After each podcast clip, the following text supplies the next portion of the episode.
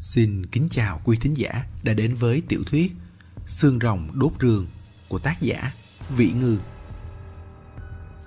Quyển 6 Chương 3 Kịch mở màn rồi cũng chẳng ngăn được người đi. Bởi dàn cảnh cậu thả, trên màn sân khấu vẽ non xanh nước biếc, đình đài, lầu cát. Giả đến không thể giả hơn. Sân khấu kịch bây giờ rất xem trọng bắt kịp thời đại. Có công nghệ kỹ thuật nào mới cũng đều có thể áp dụng vào được. Thực sự không nên qua loa lấy lệ như thế. Giang luyện cảm thấy vở kịch này không có thành ý, quá không tôn trọng khán giả. Mà đã không tôn trọng khán giả thì khán giả tất nhiên cũng sẽ khinh thường sân khấu. Hắn cũng nổi lên tâm tư muốn rời đi. Thế nhưng nhìn lại, trong rạp hát nhỏ vậy mà lại chỉ còn mình hắn. Điều này khiến hắn nảy sinh nhiều hơn một cảm giác trách nhiệm mà vốn hắn không cần chịu. Cọng rơm cuối cùng đè chết lạc đà. Bông tuyết cuối cùng gây nên lỡ tuyết. Cú kéo cuối cùng kéo mở nút thắt. Hắn mà đứng dậy rời đi thì buổi diễn kịch này có khả năng hỏng thật. Hơn nữa, diễn viên chắc sẽ xấu hổ lắm. Quên đi, dù sao tối cũng chẳng có việc gì. Hy sinh chút thời gian giúp người ta hoàn thành ước vọng vậy. Thế là hắn lại ngồi về chỗ. Ngồi xuống rồi, bởi biết dù sao cũng phải nghe kịch nên có thể tĩnh tâm. Nghe một hồi, dần dần nhận ra được chút ý vị. Một thể loại hí kịch, phàm có thể truyền thừa, có thể được công chúng ủng hộ, thì tất nhiên là phải có sức quyến rũ đặc biệt. Anh nung nóng buồn bực, không chịu được mà rời đi, thì không có nghĩa là người khác không thể thưởng thức ra ý vị này. Giang luyện đang nghe đến say mê, thì chợt thấy có người nhẹ nhàng ngồi xuống bên cạnh. Lại hỏi hắn, thích việc kịch à? Là một người phụ nữ, giọng nói vừa ung dung vừa trầm lắng. Kể cũng lạ, rõ ràng là đang nói chuyện nhưng lại khiến người ta có cảm giác như một tiếng thở dài sâu kín. Giang luyện cười cười đáp. Cũng không phải, tôi nghe không hiểu tiếng Quảng, đến xem vui thôi. Vừa nói vừa quay đầu sang.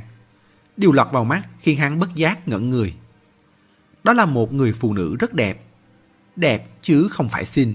Không nói rõ được bà đã bao tuổi. Có thể 30, cũng có thể 40. Cảm giác về số tuổi của bà không tới từ dung mạo mà đến từ ánh mắt và khí chất.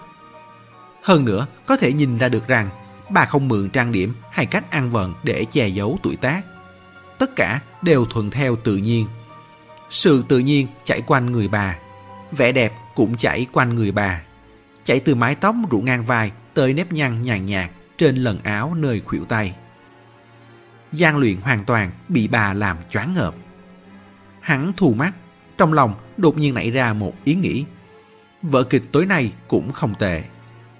Những thứ đẹp đẽ, bất kể là tranh vẽ, phong cảnh hay con người, đều khiến người ta cảm thấy lòng dạ khoan khoái, không phụ thời gian. Người phụ nữ nói, vậy lại càng hiếm có. Có đôi lúc nghe là đủ rồi, không nhất định phải hiểu. Lại hỏi hắn, ngồi nghe kịch ở đây có cảm nhận thế nào? Giang luyện thoáng trầm ngâm. Đầu tiên, nơi này chắc chắn là có người bỏ tiền tài trợ, bằng không tuyệt đối không thể chèo chống được. Trên đài, ánh đèn sáng rực, tô điểm cho khuôn mặt phấn son của diễn viên. Đuôi mắt đậm mực. Dưới đài, trong ánh sáng mờ ảo, khóe miệng người phụ nữ nhếch lên một nụ cười rất nhạt. Đây là người đứng thứ sáu trong quỷ non, khúc tiếu cũng là em Sáu, làm lão đại mà mặc kệ sự đời trong miệng lộ tam minh. Việc kịch lưu hành ở những khu vực nói tiếng địa phương rất được yêu thích ở Quảng Đông, Hồng Kông. Nhưng tình huống ở Quảng Tây thì phức tạp hơn. Ở Quế Tây thì phần lớn là dân tộc Choang, còn Quế Đông thì văn hóa người Hán chiếm chủ đạo. Quế Đông cũng chia ra Nam Bắc. Quế Lâm thuộc Quế Bắc chịu ảnh hưởng của văn hóa Hồ Tương, nói tiếng phổ thông. Quế Nam như Nam Ninh, Ngô Châu thì lại lưu hành tiếng địa phương. Bởi vậy nên việc kịch không quá được ưa chuộng ở Quế Lâm. Hơn nữa, rạp hát nhỏ này vừa đơn sơ lại vừa cũ kỹ. Hàng ngày căn bản là bán không được vé. Sở dĩ có thể ngày ngày diễn kịch hoàn toàn là nhờ bà. Lộ Tam Minh để lấy lòng cô Sáu đã âm thầm làm rất nhiều việc. Chẳng hạn như ôm đồm gần hết vé xem kịch về làm phúc lợi cho khách trọ ở khách sạn. Kéo khách sang đầy cổ vũ. Chẳng hạn như thuê fan lâu dài, chuyên đến cổ vũ cho cô Khúc. Nghe thấy cô Khúc không hát, tất nhiên sẽ lập tức tàn tác chim muôn như được cho nghỉ lễ. Khúc Tiêu nói, đó mới là cái đầu tiên, thứ hai thì sao? Giang luyện cười, thứ hai tôi cảm thấy kịch diễn ở đây căn bản cũng không phải diễn cho khán giả xem.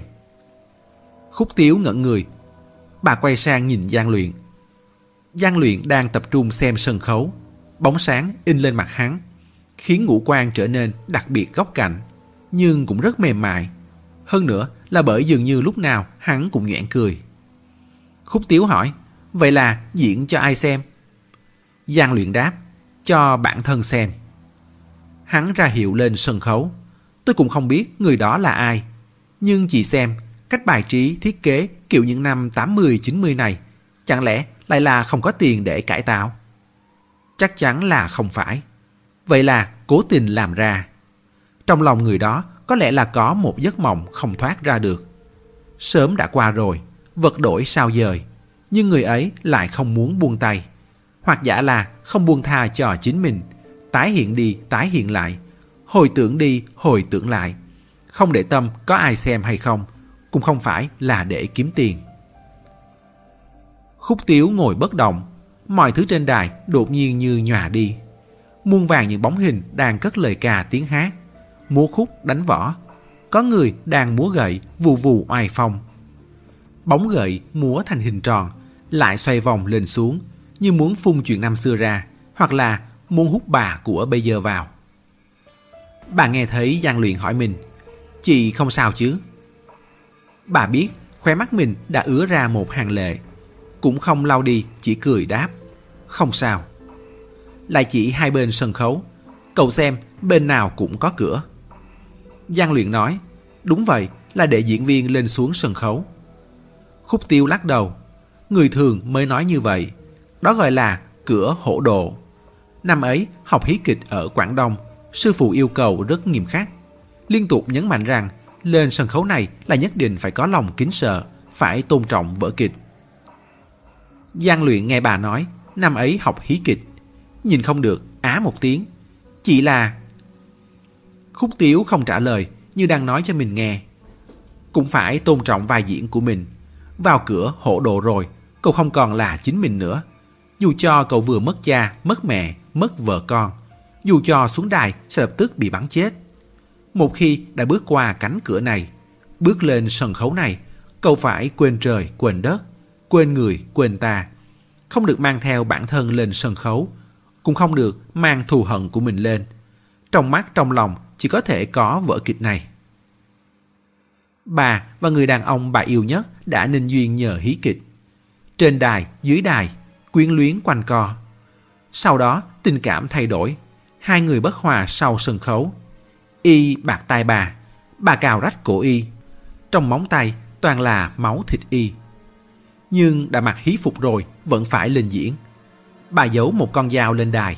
Bụng nghĩ, không bằng đâm chết Y ngay trước mặt mọi người rồi cắt cổ tự sát. Sướng một vợ phúng điếu cho chính mình trên sân khấu này. Xong, lúc bước qua cửa hổ độ, cả người chấn động. Trên đầu như có lời cảnh cáo thúc mình tỉnh ngộ. Bước lên sân khấu này phải quên trời quên đất, quên người quên ta. Vở kịch hôm ấy là vở Việt kịch, đế nữ hoa nổi danh. Mỉa mai làm sao, cặp nam nữ mới phút trước, còn anh muốn ăn thịt tôi, tôi muốn hút máu anh. Lên diễn rồi lại tình nồng ý đậm. Nhiều năm sau nhớ lại, bà cảm thấy người đàn ông đó cặn bã thì cặn bã thật đấy nhưng không thể không thừa nhận y đúng là một diễn viên xuất sắc chuyên nghiệp. Diễn đến đoàn, hai người song song uống thạch tín tự sát. Bà hát, trời dài đất rộng, phường si vĩnh viễn sánh đôi cùng hoàng tình. Diễn đến cảnh giao bái tự sát dưới tán cây liền cành, trong mắt y rưng rưng hợp sướng cùng bà. Phu thê chết đi, đôi cây tựa dáng người. Dưới đài dần có tiếng khóc nổi lên bốn phía từ từ hòa vào với nhau. Bà nhìn máu đỏ đã khô đặc trong kẽ móng tay mình. Nghĩ đến tổn thương tê dại trên mặt đã được son phấn che đi. Cảm thấy vừa hoang đường lại vừa nực cười. Sau khi xuống đài, bà bắt đầu không phân biệt rõ được đâu là nhân gian, đâu là đài kịch nữa. Dạo chơi nhân gian ngao du đài kịch, không quản sự đời. Phục chế lại nguyên dạng rạp hát nhỏ từng diễn kia ở đây, mướn một đoàn việt kịch tương tự. Ngày qua ngày ôm lại mộng cũ cùng bà. Bà sống trong mộng, sống trong kịch. Kịch mộng đều là hư vô. Tịnh mộng rồi, kịch cũng tan. Nhưng ngày dài tháng rộng thì là thật. Có điều đó là chuyện trời đất, người cũng chỉ cầu một buổi ham vui. Theo lý, Mạnh Thiên Tư hẳn là do bảy u me thay phiên nuôi lớn. Nhưng bà lại chỉ dắt dìu cô được một lần. Sau đó không còn nuôi nữa. Nghe nói Cao Kinh Hồng từng bảo, lão lục càng ngày càng kỳ cục, đừng để em ấy nuôi bé Tư, thành ra mặt chai mày đá như em ấy. Không nuôi thì không nuôi, nhưng bà rất thích Thiên Tư. Lễ Tết đều tới phường Quế Non thăm. Mãi đến năm sáu năm trước, vì một sự kiện mà trở mặt với các chị em. Từ đó không qua lại nữa. Mang cả trạm non quê bên đây cũng xa lánh theo. Phía Quảng Tây thành ra y như một đứa con không được sủng ái. Từ đó phai nhạt khỏi tầm mắt phường Quế Non. Bà giới thiệu bản thân với gian Luyện. Tôi họ Khúc, tên là Khúc Tiếu. Lại đứng lên. Nếu cậu có thời gian để tôi đi hóa trang trước, xứ một đoạn hí khúc cho cậu nghe. Không đợi gian Luyện trả lời, bà đã xoay người đi vào hậu trường. Đến tận khi ngồi vào bàn trang điểm rồi, vẫn còn đang nghĩ đến lời gian Luyện. Trong lòng người đó có lẽ là có một giấc mộng không thoát ra được. Vật đổi sao dời, nhưng người ấy lại không muốn buông tay, hoặc giả là không buông tha cho chính mình. Bà nhìn vào gương hóa trang, vẽ rồi vẽ. Tay cầm bút dần rung lên. Bà còn tưởng mình đã sớm tự tại, cũng đã thông suốt. Nhưng lời nói ra từ miệng của người xa lạ cũng là người đứng xem đã đâm thẳng vào lòng bà. Thì ra, nhiều năm như vậy, chẳng qua chỉ là bản thân không buông tha cho chính mình.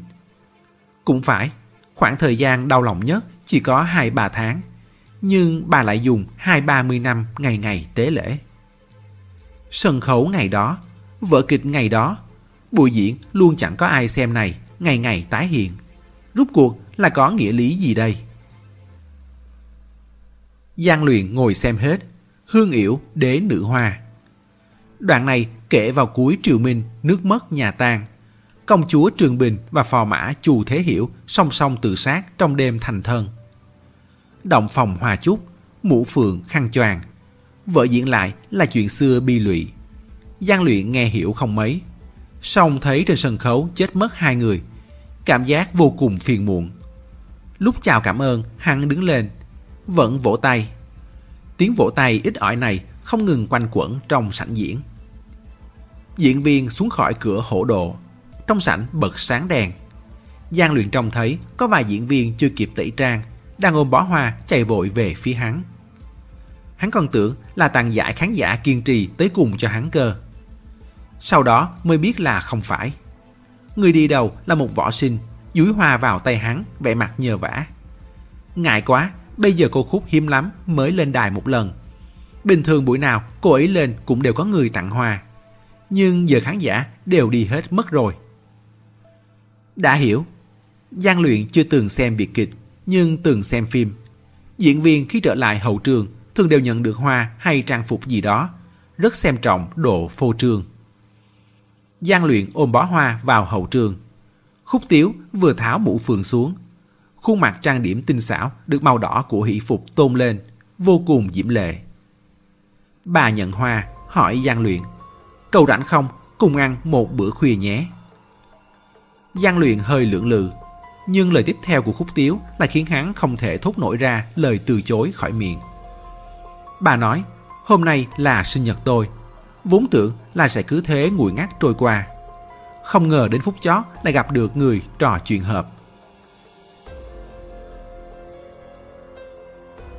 Khúc tiếu ở tại một tòa nhà nhỏ kiểu Tây. Năm ấy, Quảng Tây có một tay quân phiệt Quế Hệ tên Bạch Sùng Hy. Dinh thự họ Bạch được đơn vị bảo hộ, không dễ mua bán. Tòa nhà Tây này nghe nói là của một sĩ quan phụ tá cho ông ta. Sau giải phóng đã qua tay nhiều người, cuối cùng được khúc tiếu mua lại. Bà vốn là người sống trong kịch mộng, không thích cuộc sống đương đại. Mua xong sửa hết lại về phong cách cũ.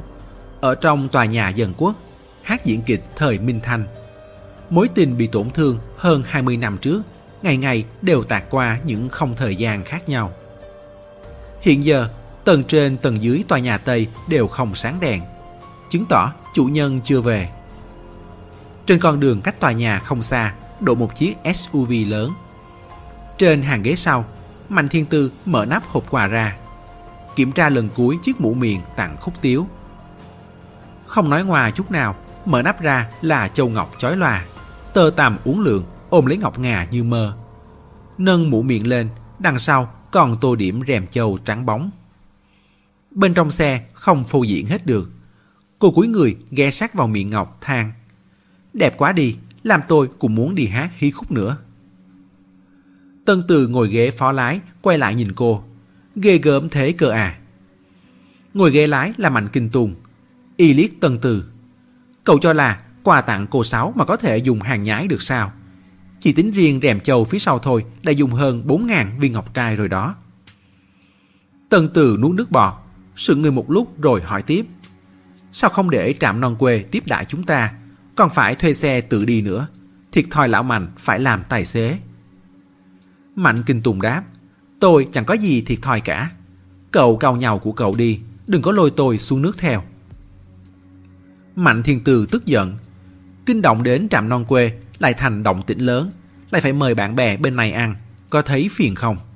Hơn nữa, không phải là tạo niềm vui bất ngờ cho U6 à. Nhiều người biết rồi thì còn niềm vui bất ngờ gì nữa. Tân Từ nói, lỡ U6 người ta đêm nay, ờ, đi cả đêm không về thì sao? Mạnh Thiên Tư trừng hắn, đừng có nói lung tung. Tân Từ tuổi thân, có phải không có khả năng đâu. Sinh nhật mà, cô Sáu được yêu thích như thế, nghe nói có cả tá người theo đuổi bà. Đến cả trai trẻ hơn 20 cũng. Mạnh Thiên Tư lạnh mặt, càng nói càng không biết giới hạn rồi, đúng không?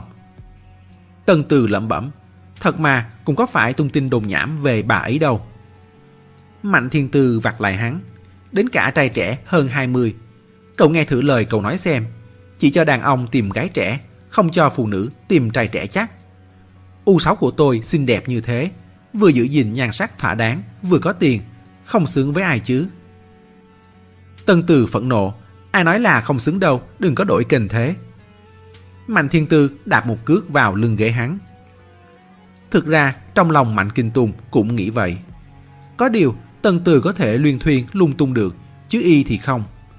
Y nghĩ ngợi, đợi toi công thì đành, đợi được cô Sáu về cũng vẫn tốt. Cơ mà, lợi như cô về với người khác thì sao? Có phải hơi xấu hổ không?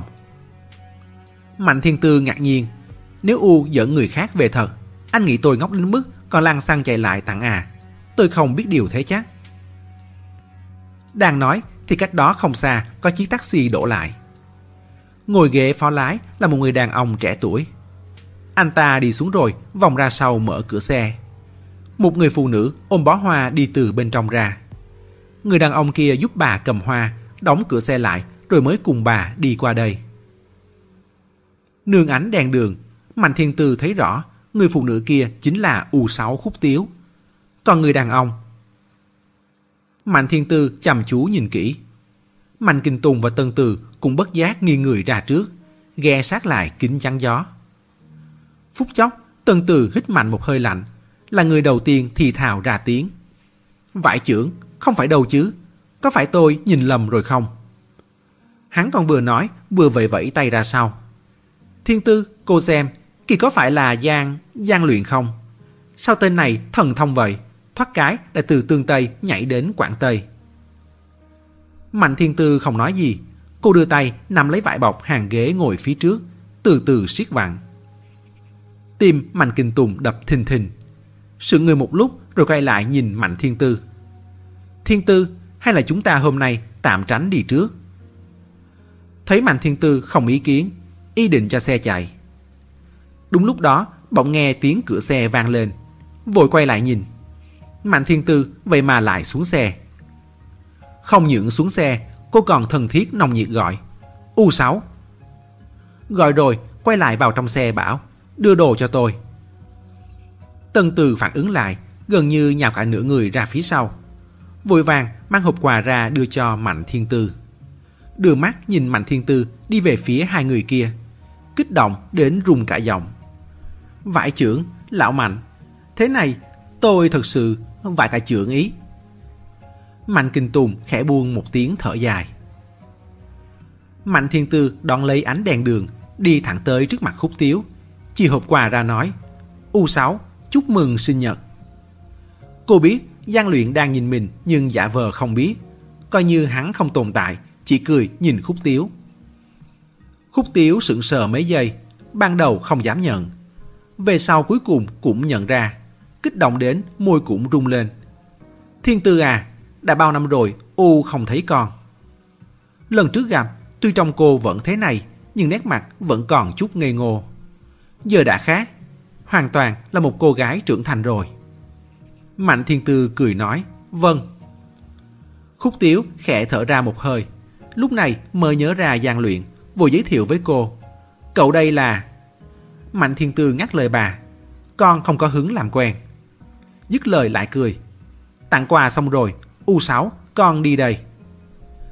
Cô xoay người rời đi, cảm thấy rất hạ dạ. Dù chính mình cũng không biết rút cuộc là đang giận cái gì. Chỉ càng chạy càng nhanh. Lúc tới bên xe, giật phăng cửa ra rồi ngồi vào. Mạnh Kinh Tùng nhanh chóng cho xe chạy, vòng qua bên cạnh Khúc Tiếu và Giang Luyện. Trong xe tắt đèn, nhìn không rõ người bên trong.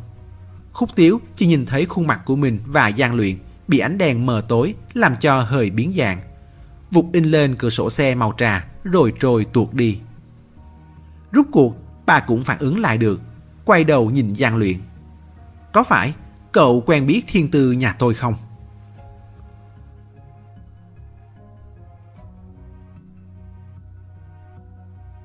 Chương 4 Ngay từ đầu, Giang Luyện đã bị tiếng gọi U6 của Mạnh Thiên Tư làm bối rối. Hắn còn thật sự tưởng rằng Khúc Tiếu chỉ là một người phụ nữ có niềm cố chấp với việc kịch mà hắn tình cờ gặp được trong rạp hát. Hắn cũng vô thức chỉ giữ mối quan hệ này ở ngưỡng bèo nước gặp nhau. Lúc ăn khuya cũng chỉ tán gẫu về hí kịch. Nghe Khúc Tiếu kể chút chuyện khuôn phép, chuyện tức cười khi còn trên sân khấu năm xưa. Nhưng bỗng chốc lại đột ngột đổi gió.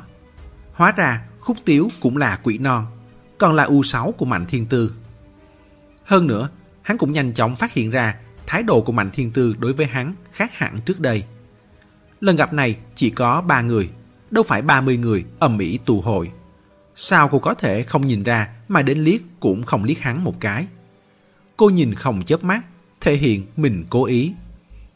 Câu nói sau đó cũng chứng minh cho điều này. Con không có hứng làm quen. Lần trước gặp là cùng đi xem thần cảnh ở núi Ngọ Lan. Hắn tự thấy trong khoảng thời gian này mình không làm việc gì không đúng. Phần lớn thời gian đều chỉ lo liệu tang lễ cho huống đồng thắng. Đã xảy ra chuyện gì à? Còn nữa, cô cũng không muốn nhận quen hắn trước mặt vị U6 này. Bởi vậy nên mới ra oai phủ đầu, bắt hắn phối hợp, đừng chào hỏi gì cô. Giang luyện không hiểu rõ lắm dùng ý của cô.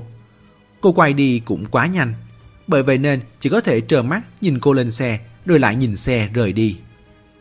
Cũng may đã nhớ được biển số xe rồi. Hắn định gọi cho người liên lạc bên vạn phong hỏa, đặt thêm đơn này.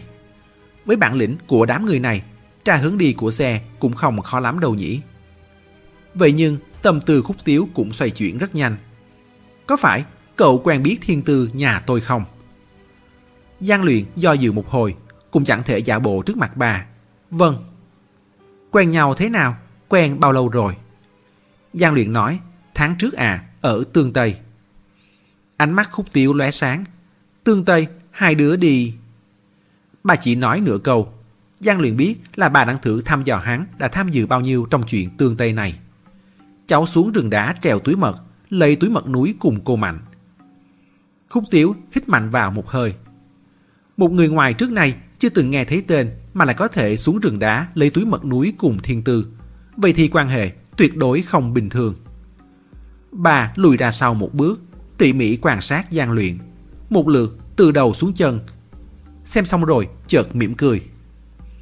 Một chàng trai điều kiện thế này xuất hiện bên cạnh thiên tư, đương nhiên sẽ bị đề phòng rồi. Huống chi, bà nghe nói chị Năm thủ bích ảnh cũng tới đó. Bà không tin, với tính tình của chị Năm mà lại chịu ngồi yên nhìn Giang Luyện xuống rừng đá cùng Thiên Tư. Cậu xuống rừng đá trước khi gặp chị Năm của tôi đúng không? Đúng vậy, Giang Luyện gật đầu. Sau đó thì sao? Sau đó, hình như sau đó cũng không có gì cả. Trở lại Vân Mộng Phong rồi, hắn đi xem thần cảnh, dán mắt thần vẽ tranh. Sau đó, cụ cháu ở nhà bệnh tình nguy kịch nên cháu chạy về. Vậy sau nữa, có liên lạc gì với thiên tư không? Giang luyện cười khổ. Không à, bởi vì đi quá nhanh nên không kịp gặp mặt tạm biệt. Cháu có để lại số điện thoại nhờ người ta chuyển cho cô ấy. Sau nữa, chắc là cô Mạnh bận quá nên không liên hệ gì với cháu. Khúc Tiếu cười cười như trào phúng. Cô Mạnh bận quá ư. Không không, là người bên cạnh con bé bận quá. Im lặng một lúc, bà lại hỏi. Quan hệ giữa cậu và thiên tư là thế nào? Giang luyện đáp, thì là bạn à. Chắc là nhịn hơn quan hệ bạn bè bình thường một chút nhỉ. Dù sao cũng từng sống chết kề vai. Khúc Tiếu hỏi, vậy à? Ánh mắt bà có phần sâu xa thâm thúy. Giang luyện bị bà nhìn. Không hiểu sao thấy chột dạ, bản thân cũng phải tự hỏi. Vậy à? Nhưng sự thật đích xác là vậy mà. Khúc Tiếu khẽ cười. Con ương non mới trải đời không lâu, luôn cho là mình đã giấu kỹ. Nhưng thực chất, chuyện kìm lòng không đậu này, mắt ương già chỉ lý một cái là nhìn thấu được toàn bộ. Dù sao, trước khi trở thành ương già, chẳng phải cũng phải trải qua giai đoạn ương non sao. Thái độ của Giang Luyện đối với bà trước và sau khi thiên tư xuất hiện thay đổi quá rõ ràng. Trước đó, hắn coi bà là bạn, tán gẫu, nói đùa đều rất thoải mái. Nhưng sau đó, hắn lập tức trở nên câu nệ. Đáp lời bà hệt như trả lời câu hỏi của bậc trưởng bối, đắn đo suy xét mãi mới đáp. Còn cả thiên tư nữa, con bé từ nhỏ đã có một thói quen. Trong lòng khó chịu hoặc không vui, nhất định sẽ không nín. Tất phải khiến mọi người đều hiểu rằng mình đang tức giận mới chịu. Cô thân thiết nồng nhiệt gọi bà U6, tươi cười rạng rỡ tặng quà. Sau đó nói đi là đi, nào phải thái độ thành tâm chúc mừng sinh nhật chứ. Nói hơi nặng lời chút thì rõ là tới làm mình làm mẩy với bà. Ai chọc cô? Bà không có. Bà và con bé đã nhiều năm không gặp. Huống chi. Khúc tiếu mở hé hộp quà ra, nhìn món trang sức đội đầu ngọc ngà tơ lụa bên trong. Đêm nay, thiên tư đúng là thật sự vội vàng tới chúc mừng sinh nhật bà. Nửa chừng tức giận, hoặc là vì gian luyện, hoặc là vì bà và gian luyện đi cùng nhau. Thật là Khúc Tiếu buồn cười. Cuộc đời đúng là một đại kịch. Đêm nay lại bắt bà hát vai gì đây? Bà cầm lấy bó hoa trong tay gian luyện, cố gắng ôm chung với hộp quà. Được rồi, cậu đi đi. Đưa đến đây là được rồi.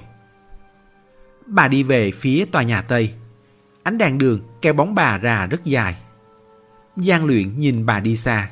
Cảm giác lúc mới gặp lại trỗi dậy. Luôn cảm thấy bà như một tiếng thở dài. Thân hình giống vậy, dáng đi giống vậy. Đến cả cái bóng hiu quạnh dưới ánh đèn đường cũng giống vậy. Hắn gọi bà, chị. Giữa chừng lại đổi giọng. Cô Sáu. Khúc Tiếu dừng bước, quay đầu nhìn hắn. Giang luyện thoáng lưỡng lự. Cô có số của cô Mạnh không à? Cháu không biết. Có phải là có hiểu lầm gì hay không? Cháu muốn nói rõ với cô ấy. Khúc Tiếu lặng thinh một hồi rồi mới mở miệng. Bà nói Vốn chuyện đằng đó tôi đã sớm không để ý đến nữa. Có điều hôm nay, mấy câu cậu nói trong rạp hát đã đề tỉnh tôi. Có đi thì phải có lại. Tôi cũng muốn chỉ điểm cậu vài câu. Chỉ vài câu này thôi, nói xong là hết. Không nên hỏi nhiều. Có hỏi, tôi cũng không đáp. Giang luyện muốn nói gì đó lại nuốt trở về. Lời U5 U6 của Mạnh Thiên Tư dường như đều mang huyền cơ cả. Thiên Tư không liên lạc với cậu không phải là vì nó bận, mà rất có thể vì nó chưa nhận được gì cả. Sau này cậu muốn chuyện gì thì phải nhớ giao tận tay cho người ta, đừng nhờ qua người khác. Người ta không phải cậu, không ôm tâm trạng như cậu, sẽ không làm chuyện của cậu như làm việc gì quan trọng. Trong lòng gian luyện khẽ động, mơ hồ đoán được chút đầu mối, chỉ là nhất thời vẫn chưa nghĩ rõ được. Còn nữa, Nếu giải thích với nó thì nhớ phải nói là gặp được tôi ở rạp hát, ăn chung một bữa cơm. Cậu sợ tôi về một mình không an toàn nên mới đưa tôi về. Số của thiên tư tôi không cho được. Cậu tự tìm đi. Ban nãy tôi thấy cậu nhìn chằm chằm biển số xe, đoán chắc cậu cũng có cách. Giang luyện hơi lúng túng, không ngờ thần sắc động tác nhỏ như vậy mà cũng bị bà bắt được. Cuối cùng, cá nhân tôi tặng cậu một câu. Còn nữa à? Giang luyện ngẩng lên nhìn bà. Khúc tiêu nói, thực ra không đi giải thích gì là tốt nhất. Cũng đừng tới gần thiên tư. Tới gần thêm rồi, cậu sẽ phát hiện ra là từ chị cả đến em bảy của tôi, rồi cả Mạnh Kinh Tùng đều không có ai hoan nghênh cậu. Giang luyện sửng sốt, bật thốt. Tại sao? Khúc Tiếu không trả lời. Bà đã nói từ trước rồi, không nên hỏi nhiều. Có hỏi cũng không đáp. Bà ôm hoa và hộp quà, tiếp tục đi về. Trước cửa tòa nhà Tây có 10 bậc thang dẫn lên. Bà bước từng bậc tới cửa rồi, không nhìn được quay đầu. Bà trông thấy Giang Luyện vẫn đang đứng tại chỗ, cầm điện thoại. Cũng không biết đang làm gì. Lát sau, hắn xoay người rời đi. Bước chân càng chạy càng nhanh. Đến cuối, cơ hồ là chạy đi. Đại khái chắc là đi tìm thiên tư. Khúc tiếu cười, nhớ lại dáng vẻ oai phong mới rồi của thiên tư. Đích thực là một con thú nhỏ kiêu ngạo, bới lòng tìm vết. Nhìn ai cũng thấy người đó sai. Mà gian luyện thì hệt như một con ưng non, phạch phạch đập cánh tới bên cô. Chuyển chân vòng vòng xung quanh cô, vừa vỗ cánh vừa hỏi. Cô làm sao vậy? Rút cuộc, cô làm sao vậy? Tuổi trẻ thật tốt. Tuổi trẻ thật tốt. Bà ngồi xuống bậc thang lạnh băng, mở nắp hộp quà ra. Nâng mũ miệng lên, châu ngọc óng ánh. Vô số hạt ngọc trai cuốn vào với nhau, phát ra ánh sáng còn lạnh hơn ánh trăng. Bà đội miệng lên đầu, chậm rãi chạy vuốt sợi rèm che rủ xuống như tiểu thư khuê cát trên sân khấu. Bà có chiếc mũ miệng châu ngọc quý giá này. Có hoa, có một giấc mộng đã mơ suốt 20 năm, cuối cùng cũng thức tỉnh. Bà vẫn là người tịch mịch nhất. Mạnh Kinh Tùng lái xe lên đường cái, lòng bàn tay định ra một lớp mồ hôi mỏng. Mạnh Thiên Tư ngồi ở đằng sau, mặt trầm như nước. Nhìn chẳng ra có đang tức giận hay không. Trong ba người, chỉ có Tân Từ là như một ngọn núi lửa nhỏ không thể bùng nổ. Mặt ngoài, hắn không thể không bình tĩnh, nhưng trong lòng thì đã tung tóe bắn lửa khắp phía rồi. Muốn bình luận hết mình, muốn hóng hớt đến bến, nhưng lại chỉ có thể chịu đựng. Mạnh Kinh Tùng nhìn Mạnh Thiên Tư qua gương chiếu hậu. Thiên Tư, hay là chúng ta trực tiếp ra thẳng sân bay đi? Kế hoạch ban đầu vốn là gặp cô Sáu xong lập tức trở về. Thấy Mạnh Thiên Tư không ý kiến gì, y điều chỉnh hướng dẫn bản đồ. Rất nhanh sau đó, một dòng nữ dịu dàng vang lên. Bắt đầu chỉ đường, xin hãy thắt chặt dây an toàn. Mạnh Thiên Tư đột nhiên nói, đi đỉnh núi bên này. Tân Từ nhìn thẳng ra phía trước, trong lòng vang lên tiếng nói. Bắt đầu rồi, bắt đầu rồi, bùng nổ, bùng nổ. Cổ họng Mạnh Kinh Tùng phát khô. Thiên Tư, chúng ta vốn dấu bắt cả đi chui. Hiện giờ đột ngột tới đỉnh núi Quế Lâm, bị hỏi sẽ rất khó ăn nói. Mạnh Thiên Tư lạnh lùng nói, Kinh Tùng, hôm nay anh khác thường ghê. Tân Từ kích động, mẹ nó khai đao từ lão mạnh trước. Quả nhiên, trâu bò đánh nhau rùi mũi chết. Trong lòng Mạnh Kinh Tùng rung lên, ngước mắt nhìn vào gương chiếu hậu. Hốt nhiên, bắt gặp ánh mắt thiên tư trong đó. Y hơi thoát tim. Khác thường. Mạnh thiên tư cười nhạt. Giang luyện xuất hiện ở tương Tây. Xuất hiện bên cạnh tôi thì còn có thể giải thích là vì thần châu. Nhưng hiện giờ, hắn xuất hiện bên cạnh U6. Chẳng lẽ lại là tình cờ? Đến tần Từ cũng nhận ra được là có vấn đề. tần Từ tiếp lời, phải đó. Tiếp xong mới phát hiện ra không ổn. Cái gì mà đến tần Từ cũng nhận ra được là có vấn đề. Dùng chữ đến này là bảo chỉ số IQ của hắn rất tệ sao. Nhưng không ai lý đến chút tâm tư này của hắn. Mạnh Thiên Tư nói tiếp, anh thân là trợ lý đặc biệt, không phải là nên nghĩ ra được khác thường đầu tiên sao. Vậy nhưng anh lại chẳng cảm thấy được trong này có âm mưu gì, chỉ muốn nhanh nhanh đi về. có phải khác thường không? Mạnh Kinh Tùng không chống chế được câu nào. Một lát sau mới đáp, phải. Mạnh Thiên Tư hừ lạnh một tiếng. Ở tương Tây, tôi chịu ơn hắn nhưng cũng đã trả nghĩa. Hai người về không, không mắc nợ gì nhau. Hiện giờ nếu để tôi tra ra được hắn có âm mưu gì, tôi sẽ mời hắn vào núi ở. Tân Từ thất vọng toàn tập còn tưởng Thiên Tư sẽ nói ra câu gì ngoan độc lắm chứ. Kết quả chỉ là vào núi ở. Trong núi cảnh xuân tươi đẹp, không khí trong lành. Còn bao ăn bao ở, quá hơi cho gian luyện rồi còn gì. Rút cuộc gian luyện có âm mưu gì? Rất nhanh sau đó Mạnh Thiên Tư đã được biết. Bởi người phụ trách đỉnh núi Tú Lam Cư ở đầu Quế Lâm này, Lộ Tam Minh. Chân trước vừa biết tin xếp tổng sắp tới, chân sau đã vọt ngay vào phòng một người. Người này lại vừa hay là bà lớp cánh sen mới nhậm chức của Mạnh Thiên Tư. Lộ Tam Minh kích động nói với thần côn. Anh thần, anh thật đúng là quá thần kỳ. Lúc trước nhờ anh chuyển lời với cô Mạnh, mời cô ấy tới Quảng Tây chơi nhiều hơn. Vậy mà cô ấy nói tới là tới, thực sự rất cảm ơn anh. Thần côn không hiểu ra sao. Kỳ thực, Lộ Tam Minh cũng biết Mạnh Thiên Tư tới nhanh như vậy, quá nữa cũng chẳng can hệ gì đến thần côn. Nhưng ai bảo tên y là lộ lộ thông chứ? Mượn cơ hội nịnh hót thần côn, chỉ có lợi chứ tuyệt không hại.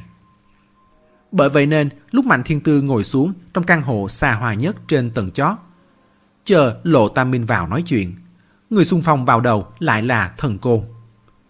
Gặp nhau rồi lại là một trận bối rối nữa. Mạnh Thiên Tư vẫn tưởng là thần côn còn đang loanh quanh trong núi Tương Tây. Cô ngạc nhiên, sao ông lại ở đây? Thần côn nói, tra việc chứ sao, tôi và Tiểu Luyện Luyện mới tới hồi trưa. Tiểu Luyện Luyện, một ý nghĩ vụt chớp trong lòng Mạnh Thiên Tư. Giang Luyện á? Ừ đó. Cô hơi hồ đồ, sao ông lại đi chung với Giang Luyện? Thần côn đáp, liên minh những người tìm rương. Tôi tìm cậu ấy, Bốn Đình bảo cậu ấy tới tìm tôi. Nhưng mà huống đồng thắng qua đời, cậu ấy không đi được, tôi đành phải qua tìm cậu ấy. Huống đồng thắng qua đời. Ừ, cô không biết à, mất được 10 ngày rồi, qua cả thất đầu rồi. Tin tức quá nhiều, trong đầu Mạnh Thiên Tư hơi loạn. Sượng lại một thoáng, cô bảo Tân Từ ra ngoài, chỉ giữ lại Mạnh Kinh Tùng bên cạnh rồi bảo thần côn. Ông nói từ từ thôi. Thần côn thuật lại toàn bộ chuyện xảy ra về sau như đã thuộc nằm lòng. Đương nhiên, trọng điểm là nhấn mạnh sự cố gắng của mình. Vào trại giao hoa tìm thầy mò ba mai, lấy được mấy cầu bóng gió khó hiểu như thế nào. Phát hiện ra mấy bức vẽ huống mỹ doanh bỏ sót ở máy photocopy như thế nào. Liên hệ tới bảy thanh hung giảng như thế nào. Rồi thì truy tra Diêm La mà mò tới Quế Lâm như thế nào còn đưa đủ loại chứng cứ chụp lưu giữ trong điện thoại cho cô xem. Tổng kết, bởi vậy nên xác nhận cuối cùng là mục tiêu của tôi và tiểu luyện luyện như nhau, cùng tìm một cái rương. Mạnh Thiên Tư dỡ từng ảnh trong điện thoại ra xem, phóng to hình Diêm La ra xem, rồi lại tỉ mỉ nhìn kỹ nút khóa lòng Phượng Hoàng Loan. Cô không ngờ rằng chỉ trong 10 ngày này thôi, bên thần côn lại có tiến triển lớn như vậy. Về bước kế tiếp, bước kế tiếp Tiểu Liên Luyện muốn điều tra những gia đình đã đi cứu hỏa ở trung tâm hỏa táng đêm đó. Bọn tôi đều cảm thấy Trần hỏa Hoàng đó quá kỳ quặc. Mạnh Thiên Tư gật đầu. Đúng là rất kỳ quặc, thời điểm quá trùng hợp. Lại phân phó Mạnh Kinh Tùng, dặn dò các hồ núi bên này hỗ trợ. Cái rương này cũng liên quan tới quỷ non. Chuyện của mình phải làm cho thỏa đáng. Cô tiếp tục xem mấy bức hình kia. Tâm tư từ từ bay đi xa huống đồng thắng mất. Tính ra, thời điểm ấy, Giang Luyện vừa vặn mới rời khỏi Vân Mộng Phong một hai ngày. Lẽ nào lúc đó Giang Luyện vội vàng rời đi là bởi bệnh tình huống đồng thắng nguy kịch? Vậy thì mọi chuyện hợp lý rồi. Đổi lại mà nghĩ, nếu mẹ lớn của cô hấp hối.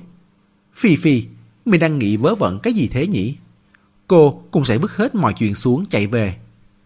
Nhưng mà vì sao tới giờ vẫn không ai nói gì với cô rằng Giang luyện trở về là vì bệnh tình huống đồng tháng nguy kịch. Là gian luyện không ra. Không nhiều khả năng cho lắm. Vội vàng rời đi thì phải giải thích một câu chứ. Huống đồng thắng không qua khỏi cũng chẳng phải chuyện kiên kỵ không thể nói gì. Cô ngẩng đầu nhìn Mạnh Kinh Tùng. Mạnh Kinh Tùng tránh khỏi ánh mắt cô, bất giác mím môi. Mạnh Thiên Tư trả lại điện thoại cho thần côn. Giang luyện thì sao? Đi đâu rồi? Thần côn chỉ chỉ địa trái cây trên bàn trà bên tay cô. Đi xem kịch rồi, không phải có vé à, miễn phí. Còn tưởng là thẻ tiếp khách chứ. Mạnh Thiên Tư nhặt vé lên xem. Hẳn là buổi diễn hôm nay đã qua, vé hiện tại là buổi diễn ngày mai. Nói vậy, hôm nay là lần đầu tiên Giang Luyện gặp U6, gặp được ở rạp hát. Cô bỗng hơi vui vẻ, nhưng chỉ vui được một lúc, dư vị đã chỉ toàn chua xót. Gặp U6 lần đầu tiên mà đã hết đưa về tận nhà lại tặng hoa. Cô cùng hắn trải qua nhiều chuyện như vậy ở Tương Tây, cũng coi như đã giúp hắn. Kết quả, một còng cỏ cũng không nhận được. Mắt thấy không còn gì khác, cần hỏi nữa, mà ngoài cửa Lộ Tam Minh hãy còn trong mong chờ gặp mặt sếp tổng. Thần côn nhắc nhở cô, vậy tôi về nhé, nhường cho Lộ Tam Minh vào. Mạnh Thiên Tư ừ một tiếng, ông về đi, bảo Lộ Tam Minh cũng về đi. Tôi có chút chuyện cần nói với kình Tùng. Thần côn vừa rời đi, bầu không khí trong phòng đã trở nên bất ổn. Mạnh Thiên Tư hỏi Mạnh Kinh Tùng. Lúc trước, Giang Luyện rời khỏi Vân Mộng Phong là chào tạm biệt với ai. Cuối cùng cũng tới rồi. Mạnh Kinh Tùng lại không thấy căng thẳng trả lời cô. Liễu Quảng Quốc. Giang Luyện có nói với Liễu Quảng Quốc là trở về vì huống đồng thắng không? Có. Vậy vì sao anh không nói cho tôi biết?